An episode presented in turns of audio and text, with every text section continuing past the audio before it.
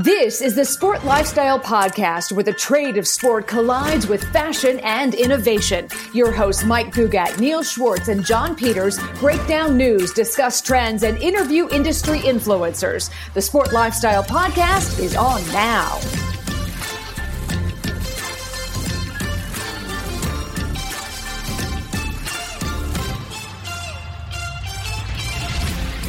Your own child. Uh I'm ready. That's good. Here we go. It's episode three of season two of the Sport Lifestyle Podcast. Poobah, if you talk about the weather, I'll come down there and strangle you. Yeah, it seems as though uh, you guys are experiencing the frozen tundra right now. Uh, you know, you've got a little bit of my sympathy, but it is another nice day here in South Florida today. I was laughing at Neil last week in uh, in Orlando because it was quote unquote chilly. I think it was like 57 degrees at night. Neil, you had a cardigan on and buttoned up over there in Florida. What can I tell you? Well, speaking of being buttoned up in uh, Florida, Neil, uh, share with the listeners you uh, you're the club champion, huh? Yeah, we played our annual uh, stroke play event here, and uh, the Poobah had a had an amazing two days on the golf course and uh, walked away with, uh, you know, walked away with the trophy. Uh, that's uh, stroke play is difficult. If you've ever, if you're a golfer and you ever, you know, played stroke play, you'd know that it can be difficult to play well two days in a row. And uh, you know what? Every once in a while, blind dog finds a bone, and it was my weekend to find the bone. So it was fun. And if you're not a golfer, I'm sure there's a juvenile joke in there, so we'll uh, we'll, move on. But on this podcast today, uh, the guys are back from the PGA show, so they'll tell us about that. Adidas is experiencing explosive growth because of Yeezy, and we'll have a lightning round. Uh, and our guest today is A Rod, but not that A Rod. It's Ann Rodriguez, who most recently served as the chief operating officer of the WNBA. And I know John, you weren't able to uh, to to make this one, but uh, I, I think Neil has a new crush. Mike, can I chime in here for a minute? We we have been lucky enough to interview some wonderful people um, so far in our uh, now that we're in our second year of the Sport Lifestyle podcast. But I have to tell you, you know, the Ann Rodriguez interview, I, I could have talked to her all day long. She was fascinating on so many levels and you know really told us a lot of uh, great stories and had a lot of great information to to, trans, uh, to you know to transmit or to talk about. So it was really wonderful interview. And this is no disrespect to Ann, but Neil could talk to anybody all day. I don't know if we. But that is true. But but JP, the, the, the best part is I had breakfast with Ann yesterday when I was in New York, and uh, Neil connected his daughter to Ann. And the way Neil's daughter wrote Ann was, "We need to find a time to meet, otherwise my dad won't stop talking about you." Oh boy. Don't make they're it actually, weird, Neil. Don't make it. They're weird. meeting right now. They're actually having coffee today in New York. Uh, um, they do have something in common, uh, you know, when it comes to uh, sports stadiums and arenas and that kind of thing. So, uh, Ann and uh, Melissa, my daughter, are actually meeting uh, pretty much as we record this. Well, excellent. Well, let's get to this. And and since we're in search of a new sponsor, let's just start talking about what's uh, what what what you guys experienced there at the uh, the PGA and the. Uh, you also uh, touch base with the folks at the USTA, correct? John, you want to take this first? Does this mean Mike has to get a real job? We lost we lost our sponsor. I had no idea. Mike hasn't had a real job in quite some time. uh, yeah, I'll go. Why not? Um, so yeah, we were down there PGA show last week. Uh, we, as in Neil Schwartz and I, and um, walking the floor. You know, uh, overall, I thought the show was pretty quiet um, and not uh, well trafficked in terms of foot space or booths. I don't know if everybody was playing golf the whole time or, or what, but um, it, it seemed a little bit quieter. I mean, my big takeaway was um, overall health of the big brands uh, that we work with are, are, is pretty strong. Uh, the one thing that I would caution the golf industry on, my biggest takeaway is uh, when you walk to uh, uh, the PGA Merchandise Show, one of the most jam packed booth every single day was the Top Golf booth. And my takeaway, just looking at that, is uh, it, it's interesting that most customers of Top Golf are not core golfers yet at the core golf show that uh, their booth was the most most packed. So that's kind of my broad takeaway. I, I, don't know what that looks like in two, three, four years. There was the, the tennis show and USTA headquartered event that, that Neil and I went to. Which um, Neil, what, what, did you think of, of the show first? I guess before the before the uh, tennis stuff. Well, you know, first of all, I've been going to the PGA show for a number of years, and of course, there's no secret to my love for the game of golf. Um, but I have to say that you know attendance seemed to be really down to me. Um, and, and, the booth uh, activity. I mean, TaylorMade, one of the leading manufacturers of equipment, was not there, and I felt that that really sucked a lot of energy out of the entire room. Uh, you know, look, golf is really suffering in a lot of ways, uh, participation wise, uh, equipment sales wise, popularity wise. You know, I do think John talking about uh, Top Golf um, is kind of interesting. There's also a Top Golf kind of imitator um, called Drive Shack that has also sprung up. So, you know, it does seem that the there is this interest in golf in some level, but not really an interest in getting out into, you know, onto 36 hole, I'm sorry, 18 hole golf course and playing. Um, you know, I have to say attendance was down. Um, some of the energy was down. There was a lot of, I'd say, you know, a few booths had a really a lot of energy. There was a lot of energy around Callaway.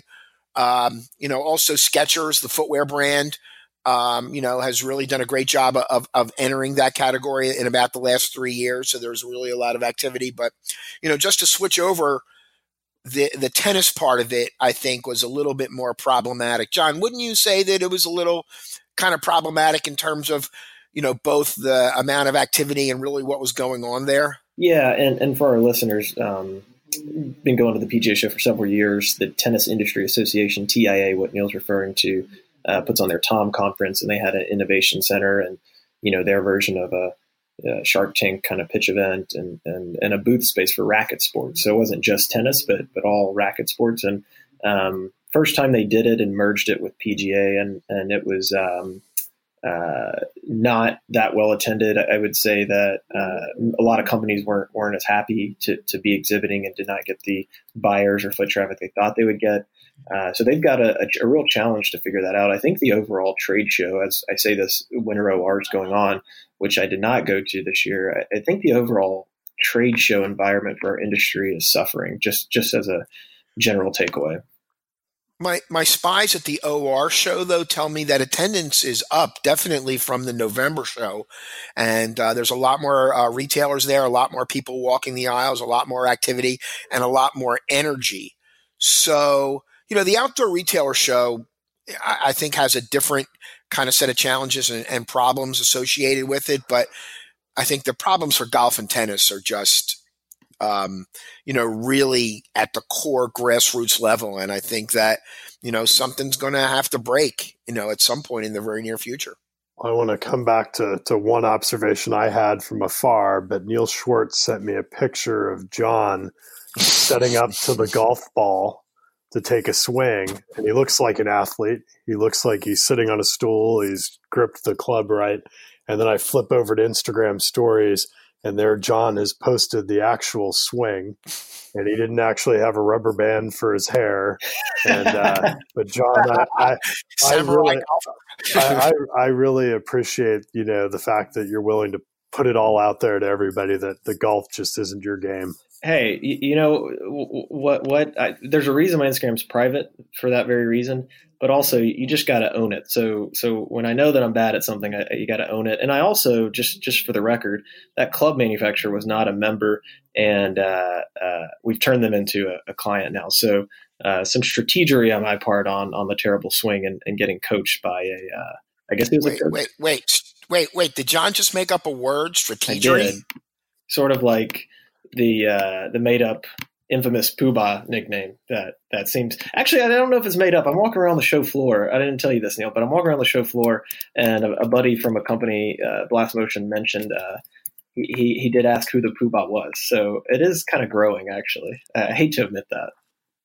All right, we got we got to move on because I can't I can't take more of this. I mean, uh, first an emoji, and now you know people wanting to know who the real Poobah is. All right, so Adidas continues to grow, but now there's explosive growth, six hundred percent Neil, do we know if it's coming off a small base? Is it a big base? What, what's happening?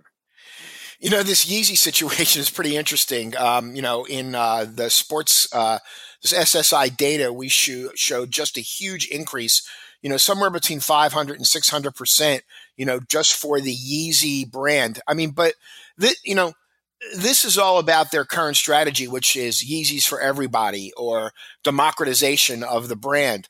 And I think despite, you know, uh, Kanye West's uh, you know his affinity for Donald Trump and make America great and everything else. I think this I think this democratization move of the Yeezy brand in a lot of ways worked for Adidas in the short term.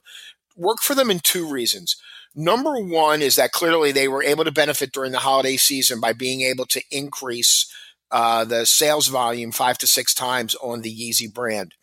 Number two is that their Ultra Boost, which is their more expensive uh, kind of fashion running, running casual athletic line, um, was able to draft off of this movement.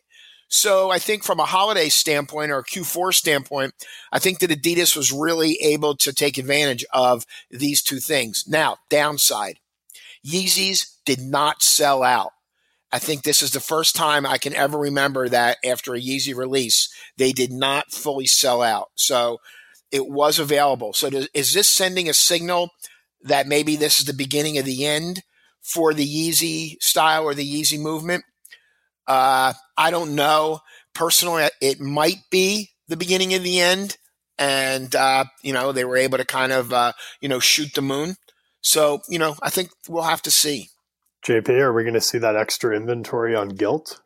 That would be a kiss of death, in my opinion. Um, the I'd be curious on what you know. I did not know they didn't sell out Neil, but but I've been kind of preaching a easy kind of luxury, just in general, our industry luxury side fatigue for a while. Um, I just I just don't know how sustainable a lot of that that stuff is. And the collector's edition, eh, that's all cool, but how many units and at what average selling price uh, ultimately is uh, the questions. And then and then to Mike's point, the first thing I thought about was what were the comps they were up against. You remember when we talked to Josh Luber yes. last season? He even alluded to uh, the Yeezy softness and, and, on StockX. So, I, you know, I think it's all relative at, at the end of the day. Something to watch for the comps were actually next to zero because quite frankly, you know, with the democratization move where the Yeezys for everybody, all of a sudden Yeezy started showing up in retail outlets where they never showed up before. So, you know, if you go from zero to something, it's something. But, you know, I do think that, you know, in some ways this might be a last gasp effort uh, for the brand. And, uh, you know, we'll have to see, I think, as we get into kind of April and May. It's a good thing that millennials do not shop at Costco because there have been times where uh, shoes have shown up there. Yeah. All right, boys, you up for a lightning round? Sure. Hit me. Hit you. Hit me. Talk about the weather again. I'm going to hit you. Um, so, uh, so Neil, you, you were pretty vocal about this this morning. Uh, uh, you know, Nike's in trouble for apparently being offensive to Muslims. What's going on?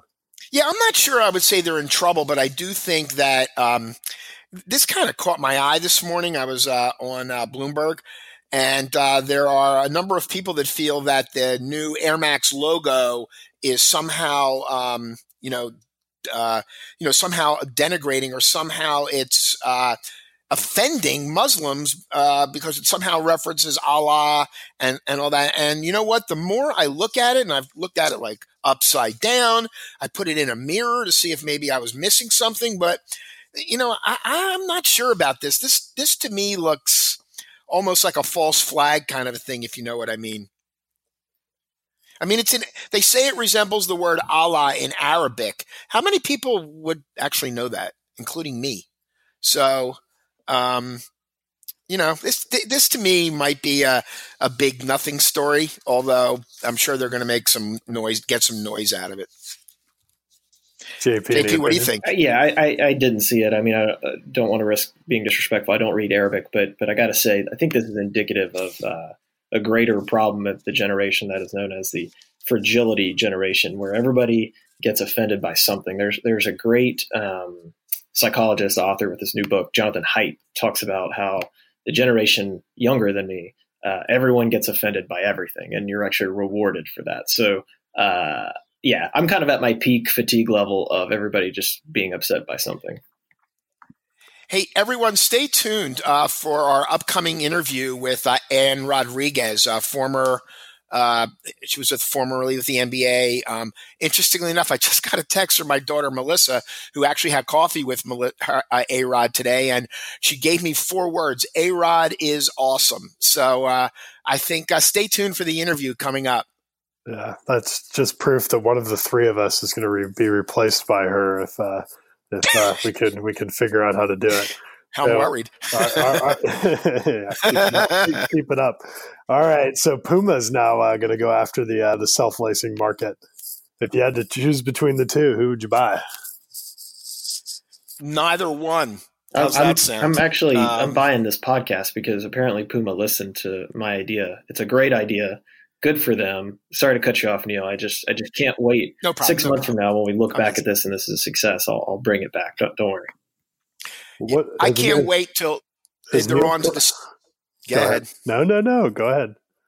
I can't wait till I see them on like Stephen Colbert, or James Corden do a goof on these shoes, and uh, it's going to happen. There, it, I can't wait.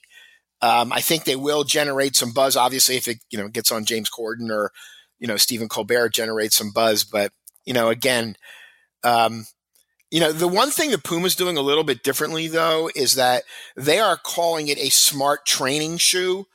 Um, and it's going to have some other sensor capabilities. John and I have, you know, talked about sports technology ad nauseum, not just on the show, but also uh, in person. So I think, you know, they're trying to take a little bit different of an approach, but you know, I think the self lacing sneaker thing is just kind of a gimmick. My my fantasy is the self lacing sneaker laces them too tight, and somebody on a bird scooter ends up, you know, you know, ending the whole scooter craze. But uh, going through a plate glass window. Yeah, yeah, because they'll probably be wearing an Under Armour spacesuit. What do we think about that? For those who don't know, Kevin Plank was down on uh, Richard Branson's island and apparently, they got into this whole conversation, had time to talk about it, and it looks like they're going to be in the spacesuit business now for Virgin's galactic, uh, you know, space travel. Uh, John, you take this one. Um, John, I'm really struggling. Nobody wants a, a, statement about it. I, I, think that if you're going to go to space, um, you should look good. So. Uh, That's all I got. well, you know, it's uh, one. You know, it's uh, look. I don't wish. I don't wish ill on anything, but uh, you know, I'll be. Uh, this whole venture to me seems a little bit of, a, I guess, what they call a flight of fancy, if you know what I mean. So, uh, a pun. You know, if, if somehow Kevin, if somehow Kevin Plank thinks that this is going to, you know, help Under Armour um, with a lot of their I would say much larger issues, then you know what? Good luck. Yeah, my my guess is the market is not that big just yet. Um, all right, so let's end on this. Has anybody outside of LA heard from LaVar Ball? Who? But um bum. Two years ago, I would do interviews and talk to people, whether it was on Bloomberg or, you know, in the press, and people were asking me all about Big Baller Brand and and you know what? If I asked, if I lined up 10 people on the street and asked them if they ever heard of Big Baller Brand, you know what they'd say? What? So, needless to say, that uh, I think that was a lot, much who, ado who do you guys got nothing. in the Super Bowl, real quick? I hate the Patriots, so uh, I don't have to go there any further. Weak. I'm, I'm, I'm, I'm, I'm New England's going to win it. But I do like Robert Kraft. Robert Kraft is a wonderful man, a philanthropic man. Um, you know, I'm just not a Patriots football fan, but I am a fan of the Kraft. Man, you you qualify everything. So if they win, it's, it's called know, hedging. It's called hedging. It's called hedging. I see that. JP, what about you? Uh, my heart says Rams, but the head and brain says Tom Brady's going to win again. I'm sure that'll happen. Don't wins. bet on Tom Brady. Don't bet against Tom Brady. All right. I, I know Neil is, is is ready for us to talk Dan, so let's get Dan.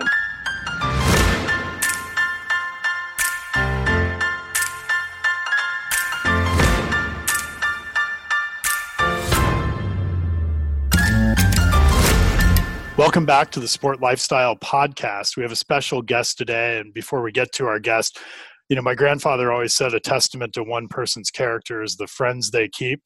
And as much as I like to say Neil is a good friend, Ann's an even better. No, I'm kidding, Neil. But Ann is a is a wonderful person, and and I I can't you know say that my character, you know, is is what it is. But uh, you know, it's it's really great to have a friend on the podcast. And welcome to the Sport Lifestyle Podcast.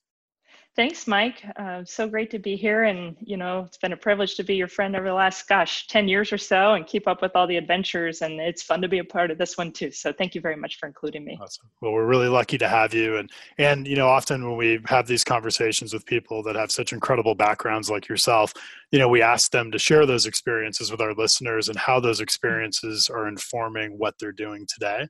So if you wouldn't mind, just kind of take us through that. And I know sport has been a big part of your life.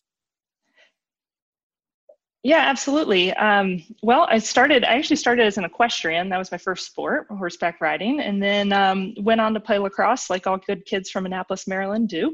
Uh, went to Princeton University where I earned a degree in ecology and evolutionary biology and played lacrosse. So use that degree every day, but it's paid for and it was a fun experience. So, um, you know, as a, as an athlete there, I really enjoyed my experience and, you know, just it continued to sustain my passion for sport. When I finished school, I wanted to give working in the sports industry a shot. And so I had the opportunity to get involved in the Women's World Cup in 1999 uh, as a volunteer, and then went to the Women's Sports Foundation as an intern um, to really kind of get my feet wet in PR and, and get you know more educated about the industry as a whole. Uh, and from there, you know, I followed some advice that a, fellow Princeton alum had given me early in my career, um, which is to learn how a company makes money and be a part of it. And Mike, I'm sure you can appreciate that having been in sales yourself. Um, but I spent the next four, four and a half years in sponsorship sales. Um, three of them at the Washington Freedom, which was a startup women's soccer league and a team in that league where I worked with Mia Hamm and Abby Wambach and other sort of world class athletes. Um, from there, I went to Stanford Business School. Um, I could tell that the league wasn't going in the direction um, that we had hoped, and I had the opportunity to go to Stanford, so I ran at it at full speed. and uh, leaving leaving school, I ended up working for the ownership group of the Oakland Athletics, and we bought a soccer team called uh, the San Jose Earthquakes. Um, said another way, we bought the rights to operate a soccer team called the San Jose Earthquakes. Uh, it's a, a, Cleveland Browns scenario, and and as you can probably appreciate, sort of being in the DMV, you know the Browns the Browns left Cleveland, became the Ravens, and and the ownership in, in Cleveland retained the rights to operate a team called the Browns, and then they got an expansion team later. Um, that's essentially the same thing that happened in San Jose. And so I wanted to do two things there buy a team and work on a stadium deal, and we got to do both of those. So we ended up buying an expansion MLS team, and we worked on the land deal that is today Avaya Stadium, which is the home of the San Jose Earthquakes and has hosted the U.S. women's national team and many other world class teams, uh, including Arsenal for the MLS All Star game. So that was a lot of fun. Um, I had the privilege of working there for Mr. Lew Wolff and Mr. John Fisher, who were the co owners of the A's and and uh, San Jose Earthquakes. And Mr. Fisher was an early private equity investor in a company called Under Armour. And I wanted to come home to Maryland, and Mr. Fisher had a seat on the board and re- great relationships with the company and, and helped me uh, find my way back to Maryland and, and earn an opportunity at UA. So go ahead.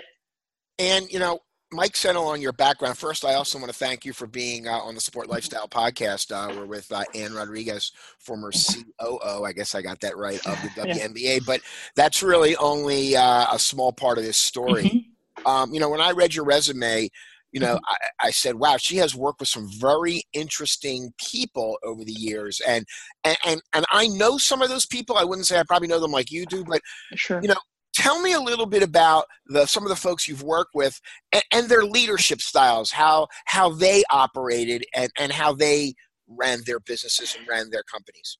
Yeah, sure. Uh, so how about I give you a quick summary of those folks, and then maybe we we talk sure. about good lessons learned from them. Um, so Mr. Fish, Mr. Wolff, and Mr. Fisher in in San Jose um, were fantastic. Um, Kevin Plank at Under Armour, terrific growth experience. Worked for him for five and a half years. Arthur Blank, who co-founded the Home Depot and grew it into the number two retailer in the world. Um, I worked for him when we owned the Atlanta Falcons. We bought Atlanta United, and we stood up Mercedes-Benz Stadium. Um, and then most recently, as being part of the NBA family and, and, working with Adam Silver, who truly is terrific, and, and also WNBA President Lisa Borders. Um, so really wonderful people. Um, if I really step back and I think about a common thread among all those people, um, they work extremely hard and that's not all of the hours in the day. That's just highly highly focused time and energy. Um, they exhibit just superior attention to detail. Um, the details matter the little things matter the follow-up matters every interaction matters um, you know as a human being. And i think i really think all of those people are good human beings. And um, a, a, really consistent theme particularly across sort of mr wolff and mr blank um, is this theme of including everyone. And part of it is both of those guys had a lot of real estate experience. Mr. Wolff was a, was a real estate developer and owned a lot of hotels. And um, you know, Mr. Blank obviously had a ton of experience in real estate via the Home Depot, but also working on the land deal for Mercedes-Benz Stadium. And what you know, I think when you're in that business, you've got a lot of people that need to buy into what you're doing. You, bet. you know, these projects are so bad, you're so big, they affect traffic, they affect taxes, you know, just massive implications. Infrastructure. And, yeah massive implications but also um, you know they're endeavoring to build community assets and to build business that supports all the surrounding businesses and a tax base that supports the whole community. And when you're on endeavors that are that large you really have to be inclusive and engaging. And i remember mr mr wolff saying to me you know we are planning an event to launch the earthquakes we are going over our invite list. And i remember him saying one of the things you have to always remember in life is that it is much harder to exclude than it is to include. Hmm. It is always easier to include people. And right. when you include people, they start to believe in you and what you're doing. Right. And when they feel they have a voice, then they start to feel like an owner too. And when they feel like an owner too, and when you get them excited, then they tell everybody else. And it creates all this positive momentum and goodwill. You always have to remember that. And and I think he's right. And That was a really important lesson.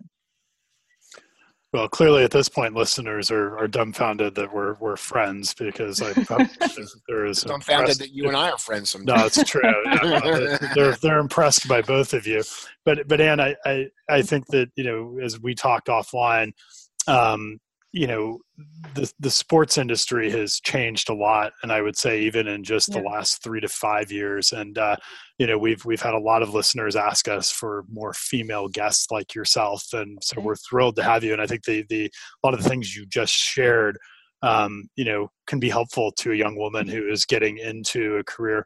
What have you seen? How how do you see it changing? You know what are some of the uh, you know uh, good things that are happening and then you know what are some of the things that still need to be worked on? Yeah you know there's a lot of positive momentum in the industry right now um, and i think a lot of that momentum does create more opportunity for women which i'm excited about.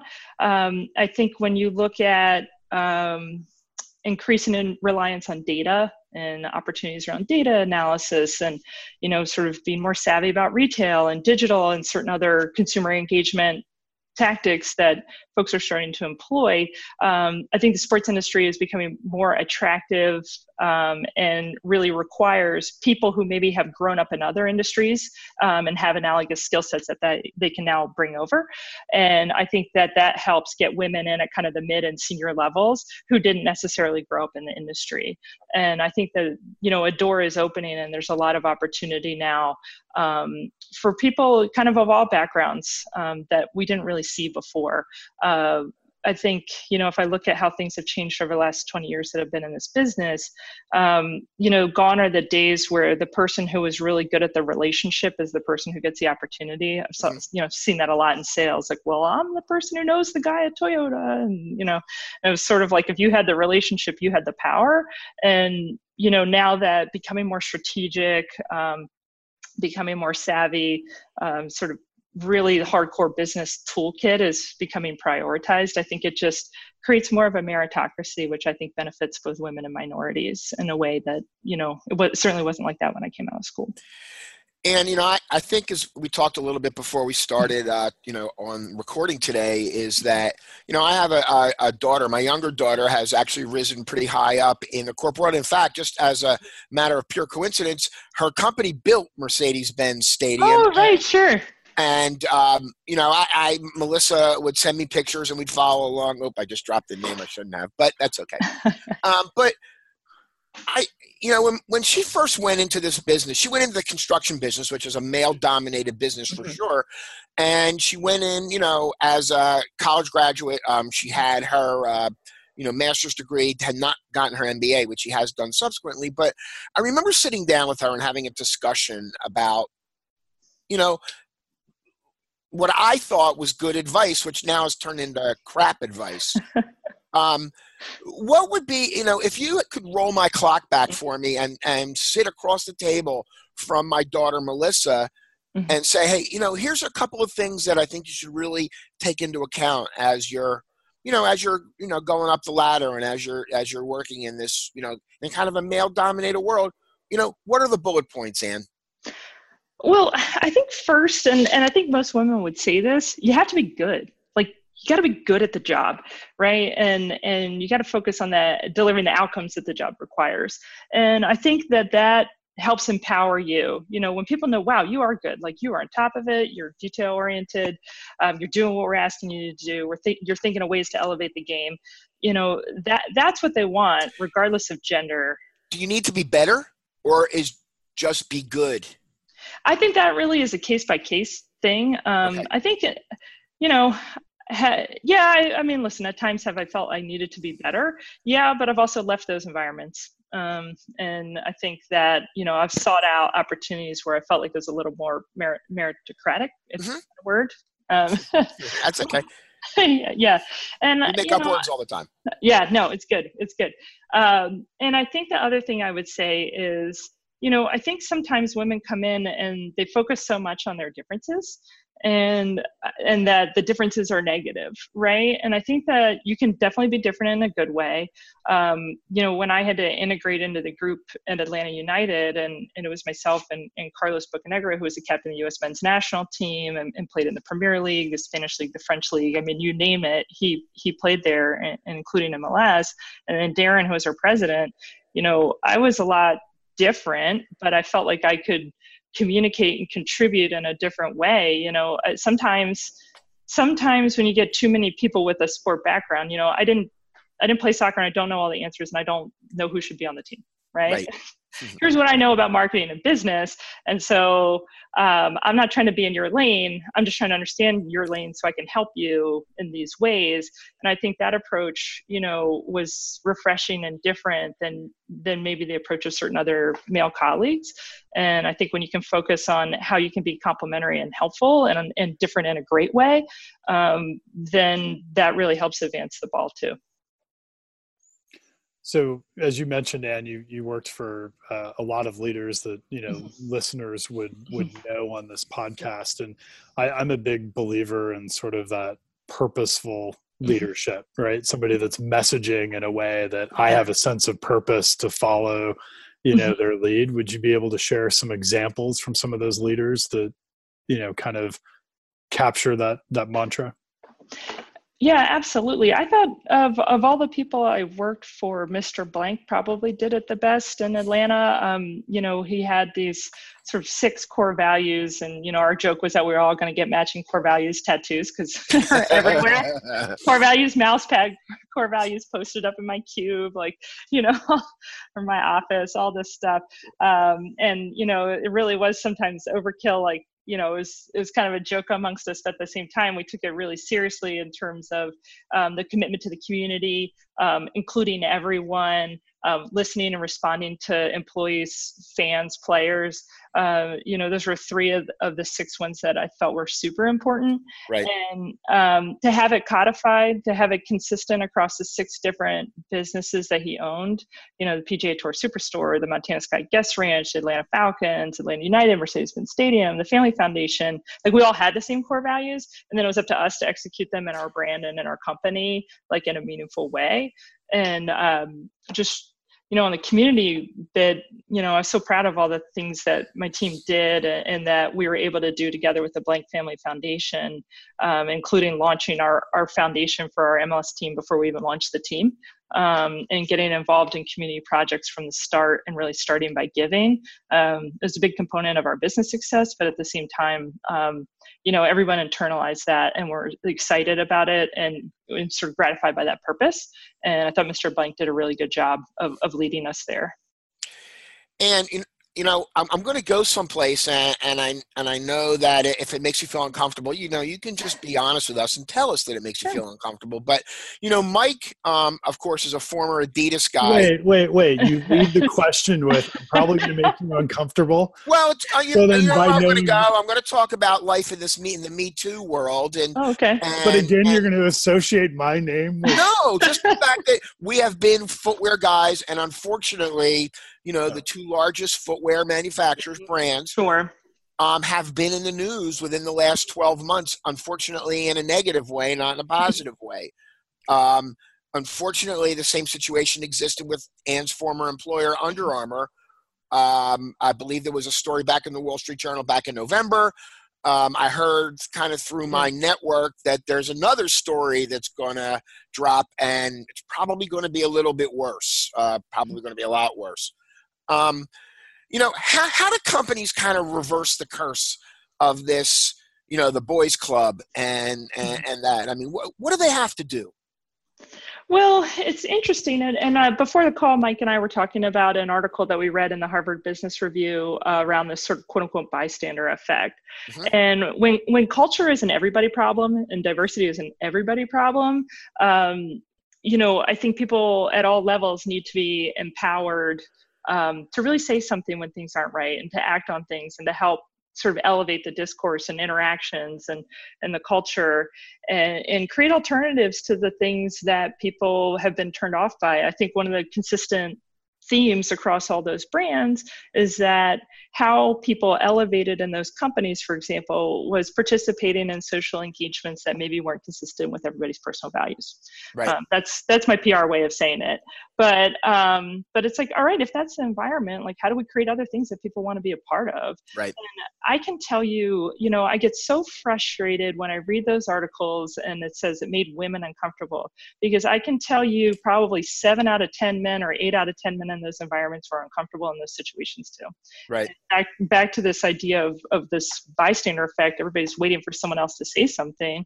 Um, I think those eight out of 10 men should feel empowered to say something. I mean, I knew plenty I, and i know plenty of men who who i cherish and respect as business partners friends and mentors in this business who wouldn't want to be caught dead at some of those things and, and not even because it's a bad look quote unquote but because that's not who they want to be and like i know a lot of people who would much rather be at home with their family and being a dad and doing some of those things than than being out in the environments described in those articles.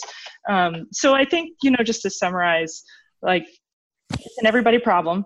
Right. People need to be you know challenge to to bring issues to the surface and to create alternative programming or ideas right um, because when you when you do that it just gives everybody a better environment and a better opportunity to be included in the right way so I kind of specific to uh, you know Neil's question. It looks like Under Armour has actually hired a uh, you know somebody to actually be their chief people and culture officer that is a, a veteran at Harley Davidson, and, and yeah. we'll we'll see, you know, where something where like that goes. From? Chief hey, I'm trying to deflect, and that you started your last question associating me with the subject. I didn't. Uh, come on, know, feeling Ann and I are sharing articles about the bystander thing. Neil, if you need to audit my past expense reports, you can. Um, but, but go ahead, Neil. No, I, I, no, I really wasn't. I was just more, you know, busting your chops, Mike. Go, continue on your line. I'm sorry. No, I, I, I was, I was, I was really appreciative that Ann shared that article with me, and mm-hmm. uh, my father is listening to this, going, "You really can read the Harvard Business Review." Send it to me too. I'd like to see it. No, it actually is a, a great story.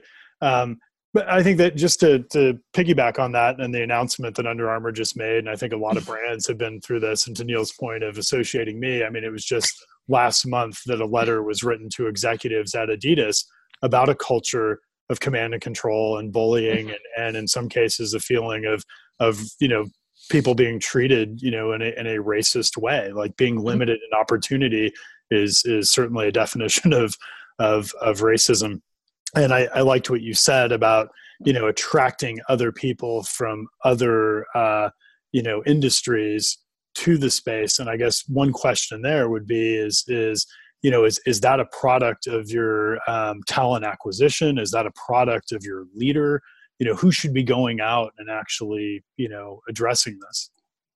Yeah, it's really it's really interesting. I'll have to find for you guys and send to you this article I I read um, on Cynt Marshall, who was brought in to the Dallas Mavericks as the CEO um, from from a 30 year career at AT and T to really help rectify some of the things that were going on there.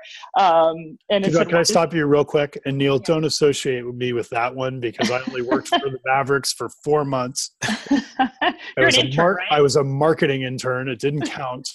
You know, I'm sensing a lot of guilt you know, look, Mark I, Cuban I realize, wasn't even the coach. That's how I old I grew up in a Jewish household, and I know a little bit about guilt, but I don't know, Mike. Sometimes if it walks like a duck and talks like a duck, it's yeah, a duck. yeah. Let's get back to this article. I just well, what was really interesting about how why does it always fall to women, and why does it fall to women of color to clean it up? And it was such a good question and there hasn't been enough discussion around that. And you know i was i was a part of the global inclusion council at the nba and you know when you look when you're in a room with a portfolio of, of minority and, and female leaders sort of across all facets of the business whether it was teams the league office um, you know kind of any function um, you realize that it you it, one person is not going to fix it right and it's this representative leadership and leadership that's in the room at the highest level whether it's on you know the executive committee of the company or the board of the company um, but i just think and i hope i'm answering your question i don't even know maybe this is this Mike, this is more of a comment than a question. But the beauty of podcast. Yeah. but no, I think I think when it comes down to it, you know, it's like having representative people of color in decision making roles and meaningful decision making roles, and not just over here to steward the people, but not impact the business. I think it's a both and equation, right? Um, that really helps us address some of these issues and elevate the and elevate the culture. And I, I, don't want this to come out the wrong way, but I have to tell you, in the 30 minutes or so that we've been talking, I have been really impressed. And not just because you're a woman, but because of the things you said and how meaningful and purposeful and, and all the things you said. How did you get this way? Tell me, you know, you said something earlier about, you know, what you were exposed to, I guess, growing up. But tell me, how'd you get this way? Oh gosh, I just have the best parents. I mean, honestly, um, you know, my mom was a teacher, my dad was in the Navy, and then worked um, for the Department of Defense. He still works for the Department of Defense 49 years later. Wow. Um, so every president since Kennedy, if you can believe that. Um, hmm. And you know, my mom taught high school math for 34 years, and I think when you're the child of an educator, and I think you you guys mo- both might be too, but when you're the child of an educator and that gets prioritized, and you know, when when you're the child of someone who has to be a role model every day.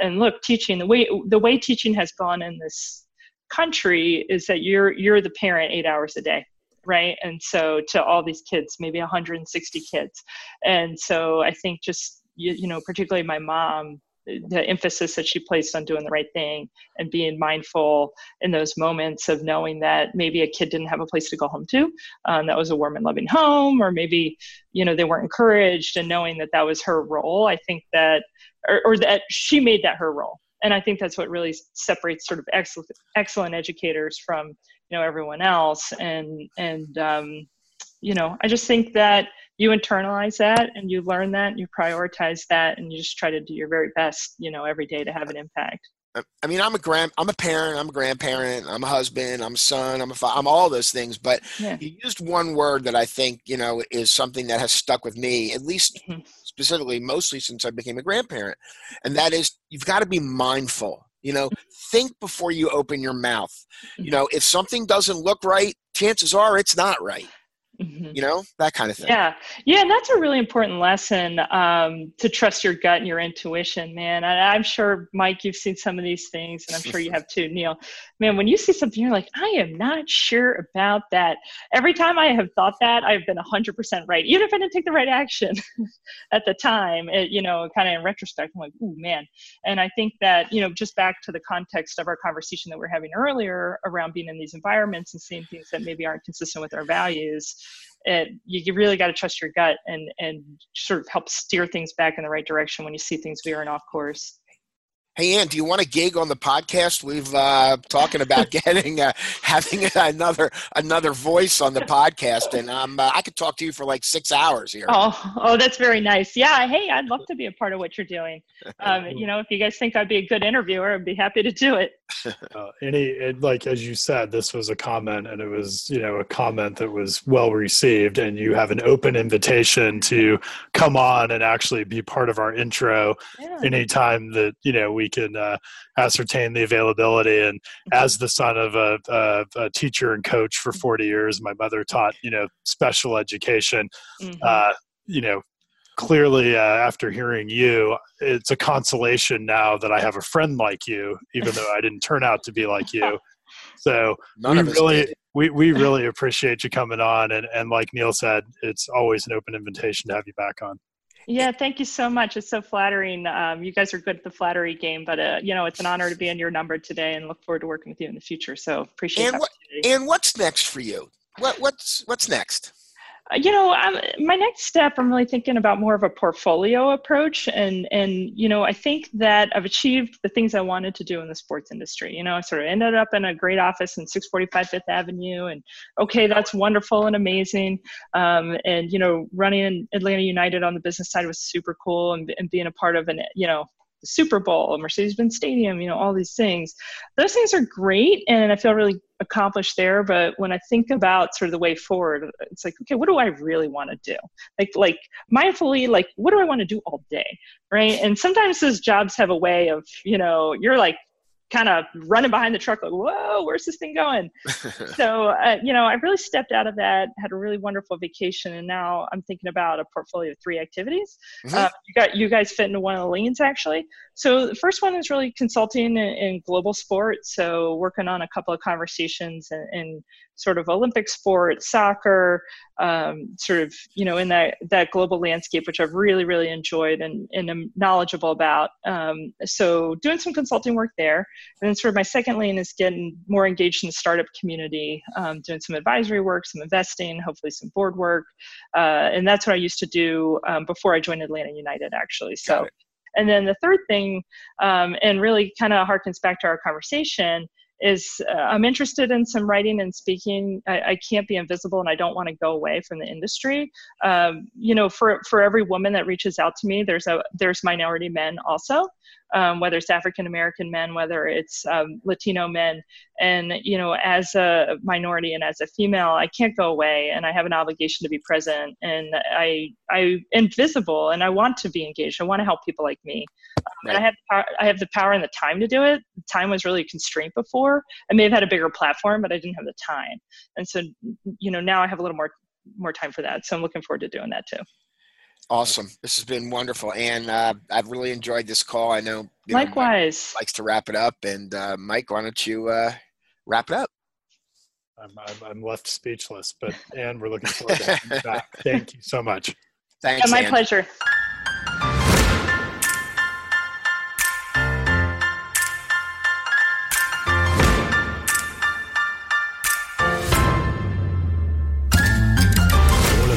Guest, my friend Ann Rodriguez, our sound engineer Tyrone Lippman. This podcast would not be possible if not for our partnership with the Washington, D.C. Office of Cable TV, Film, Music, and Entertainment, our mayor, Muriel Bowser, our friends at 202 Creates. Subscribe to this podcast on iTunes, Stitcher, and Google Play, and be sure to rate us. Until next time, play hard or at least look good doing it.